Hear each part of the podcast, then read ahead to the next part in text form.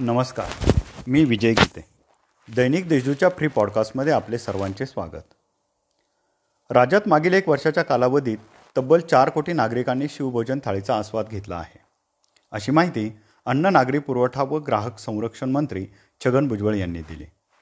राज्यात सव्वीस जानेवारी दोन हजार वीसला या योजनेचा शुभारंभ करण्यात आलेला आहे.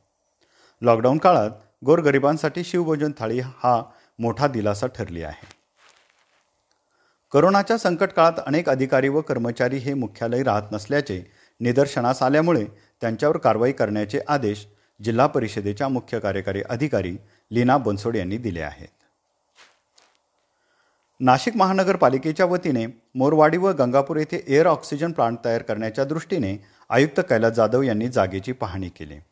या ठिकाणी नियोजन करण्याच्या सूचना त्यांनी संबंधित विभागांना दिल्या आहेत. सातपूर पोलीस स्टेशन हद्दीमध्ये नागरिकांनी राज्य शासनाने व नाशिक महानगरपालिकेने निर्देशित केलेल्या कोविड नाईन्टीन नियमांचे उल्लंघन केले आहे. यामुळे मागील बेचाळीस दिवस धडाकेबाज कारवाई करून तब्बल आठ लाख पस्तीस हजार सहाशे रुपयांचा दंड सातपूर पोलिसांनी नागरिकांकडून वसूल केला आहे.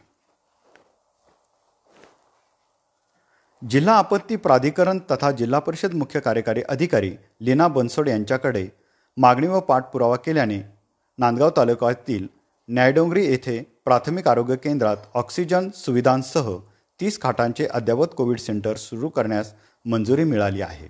अशी माहिती जिल्हा परिषदेच्या महिला व बालकल्याण सभापती अश्विनी आहेर यांनी दिली.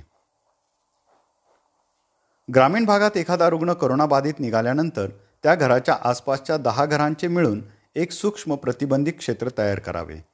तसेच रुग्णांच्या संपर्कात आलेल्या अतिधोकादायक व कमी धोकादायक व्यक्तींची यादी करून चोवीस तासांच्या आत त्यांची रॅपिड चाचणी करण्यात यावी.